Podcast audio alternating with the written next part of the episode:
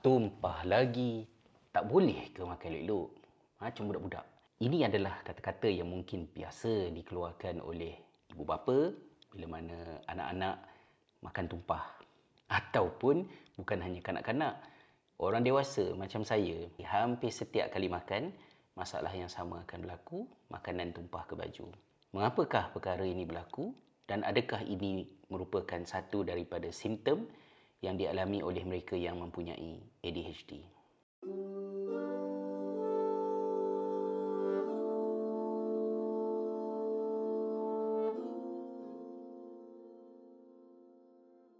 Assalamualaikum warahmatullahi wabarakatuh. Salam sejahtera. Terima kasih sahabat-sahabat kerana sekali lagi memilih untuk bersama dengan saya, Hazrizal, di dalam perkongsian kita pada kali ini. Tumpah semasa makan adalah perkara yang berlaku hampir setiap hari daripada saya kecil sampailah saya dah jadi bapa orang sekarang ni. Ada banyak kemalangan kecil lain yang turut berlaku secara rutin ketika saya bersekolah. Antara kemalangan yang paling selalu terjadi adalah terlupa untuk meletakkan penutup pen, letak pen dalam poket dan baju saya penuh dengan dakwat.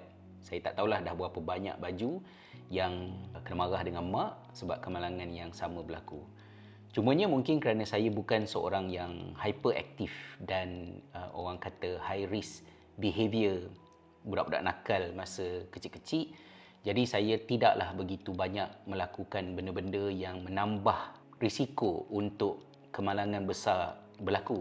Tetapi kemalangan-kemalangan kecil itu memang berterusanlah. Kena pisau, tercucuk ini, tercucuk itu, poket baju Melayu tersangkut dekat tempat buka pintu. Tak tahu dah berapa baju Melayu poket terkoyak kerana benda yang sama. Seluar putus dekat tempat bahagian pinggang kerana tersangkut pinggang tu di bahagian benda-benda yang ada di sekeliling. Kaki tersepak, bucu meja, bucu almari. Sentiasa. Dan saya anggap saya sebagai seorang yang clumsy, tak matang, perangai macam budak-budak tetapi kita masking lah maknanya kita sembunyikan dia jadi bila ada program ceramah bila berjalan tu sambil-sambil orang bercakap dengan saya ketika saya berjalan selalu jugalah sebenarnya saya tak beri perhatian pun kepada orang keliling saya tu cakap apa. Kerana saya sibuk memerhatikan di hadapan saya tu ada tangga ke tak ada tangga ke bila nak melangkah ke untuk mengelakkan daripada terjatuh. Dan kadang-kadang kalau tak ada apa-apa pun for, for unknown reason kaki saya tersangkut pada kapet dan boleh orang kata memalukan diri lah. Bila kami berpindah ke Finland, saya makin kerap jatuh terlentang dan ketika itu jatuh terlentang berkemungkinan besar alasannya ataupun puncanya saya sandarkan kepada salji mungkin kasut tidak sesuai. Jadi bila saya pergi ke universiti, saya pergi ke kedai untuk membeli barang, perjalanannya sangat perit lah. Nak kena make sure tak jatuh, jalan perlahan-lahan. Pergi kedai, beli telur, balik satu para telur hancur. Saya terjatuh ke atas telur yang saya bawa ni tadi. Dan pernah hampir mendatangkan kecederaan yang serius bila mana saya jatuh terlentang di lorong kecil celah hutan kat belakang rumah saya dan bila saya jatuh terlentang tu kepala saya hanya beberapa inci daripada akar pokok yang yang orang kata tajamlah tegak dekat situ. Ekoran daripada kejadian itulah saya menganggap bahawa yang menyumbang kepada masalah ini adalah kerana kasut saya masih tidak sesuai. Jadi saya telah invest beli kasut yang paling mahal dalam hidup saya. Di tapaknya itu ada titik-titik biru yang bila titik biru itu bersentuhan dengan permukaan licin yang sejuk dia akan menjadi kesat dan akan menambahkan grip kasut berkenaan. Saya tak pakailah yang paku-paku tu kerana saya tidak suka. Susah untuk pakai paku tu satu kasut saya saiz besar, keduanya bila masuk dalam bangunan kita kena tanggalkan dia kan. Dan semenjak saya menggunakan kasut berkenaan jatuh terlentang kerana licin salji ni sudah sangat kurang terjadi tetapi dia belum memberhentikan masalah terjatuh. Saya masih pakai kasut yang sama ketika travel ke sana sini dan kemalangan menjadi lebih teruk. Antara tempat dalam hidup ini yang saya takut adalah tangga. Bila saya turun tangga, naik tangga, saya perlu berpegang dengan sesuatu. Ah, sama ada saya pegang dekat tempat pegang tangan tu ataupun dekat dinding cukuplah sekadar saya sentuh dengan hujung jari pun tak mengapa. uh, berbanding dengan freehand dan hanya bergantung kepada penglihatan untuk tengok kemungkinan untuk jatuh tu sangat kerap sangat tinggilah untuk dia berlaku. Dan dengan kasut yang sudah elok itu, saya berdepan dengan masalah jatuh tangga ini berulang-ulang kali. Terutamanya di tempat yang saya tidak begitu familiar dan ketika fikiran saya sibuk. Selalunya bila travel keluarga ni kerana saya kena tentukan nak pergi mana, nak jalan dekat mana, nak naik tram ke, nak naik kereta api ke, lepas ni nak makan apa, nak makan dekat mana, hujan, pukul berapa, nak semayang dekat mana dan macam-macam lagi. Dan itu menyebabkan fikiran kita jadi berserabut. Antara kemalangan yang berlaku di Helsinki, saya dah nampak dah tangga tu dan dah bersedia dah untuk naik tangga tu. Tapi tak tahulah kenapa masih lagi kaki tersalah langkah, jatuh terterap dan muka saya terhempas ke lantai. Syukur Alhamdulillah cermin mata tak pecah. Saya sempat uh, tarik anak saya dan itu mengurangkan sedikit impact ketika muka saya terhempas ke lantai.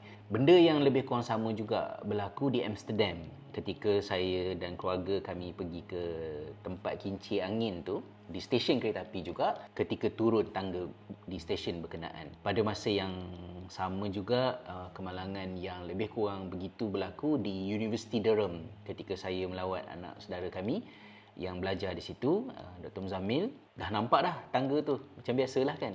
Tapi tetap juga terjatuh. Jadi bila jatuh, jatuh dan jatuh banyak kali tu memang kita rasa kecewa dan marah kerana kita hairan. Ah, apa masalah dengan aku ni kan? Nak kata tak berhati-hati dah hati-hati. Tapi benda-benda yang silly nonsense berlaku daripada semasa ke semasa. Bila memasak dekat rumah saya memasak hampir setiap hari. Boleh dikatakan setiap kali memasak itu kemalangan berlaku. Tangan saya terkena pisau terpecik dengan minyak tumpah ke lantai tumpah ke dinding. Tetapi oleh kerana dia berlaku setiap hari, maka kita uruskan sahajalah perkara-perkara itu. Oleh kerana dia berlaku saban hari, maka saya sentiasa perlu ingatkan diri agar uh, tidak mengendahkan perasaan negatif tersebut. Hanya selepas saya diusulkan berkemungkinan mempunyai ADHD pada tahun 2016 saya bertemu dengan beberapa istilah yang berkemungkinan boleh menerangkan apakah masalah yang sedang saya hadapi.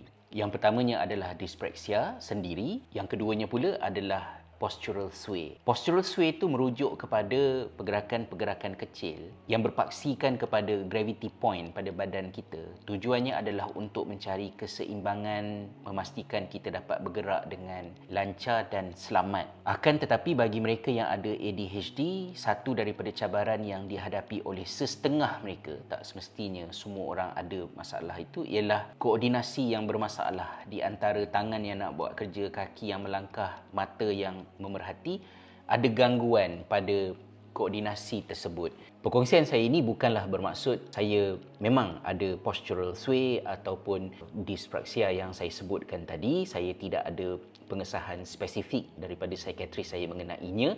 Tetapi ia adalah sebahagian daripada perkara yang doktor tanya saya ketika melakukan assessment. Doktor highlight hubung kait di antara kemalangan-kemalangan yang saya sebutkan dalam proses penceritaan daripada kecil sampai ke dewasa. InsyaAllah pada satu hari bulan Mac nanti ada perjumpaan sekali lagi dengan doktor untuk uh, maklum balas terkini kan. Apa yang saya harapkan adalah perkongsian-perkongsian seperti ini membuka ruang untuk sahabat-sahabat kalaulah ada anak ke isteri ke suami yang makan tumpah, yang prone to accident, selalu berlaku kemalangan, pertimbangkanlah untuk tidak membebel dan marahnya. Tak boleh ke? Tak boleh ke? Kadang-kadang bila kita kata tak boleh ke? Tak boleh ke itu seolah-olah itu berlaku benar-benar berkaitan dengan free will, kecuaian semata-mata tanpa memikirkan berkemungkinan semua itu terjadi kerana ada sesuatu yang organik, ada kaitan dengan physical impairment yang ada pada seseorang itu yang memerlukan kepada kita untuk memandangnya dengan empathy dan menghubungkan dots yang saya sebutkan tadi.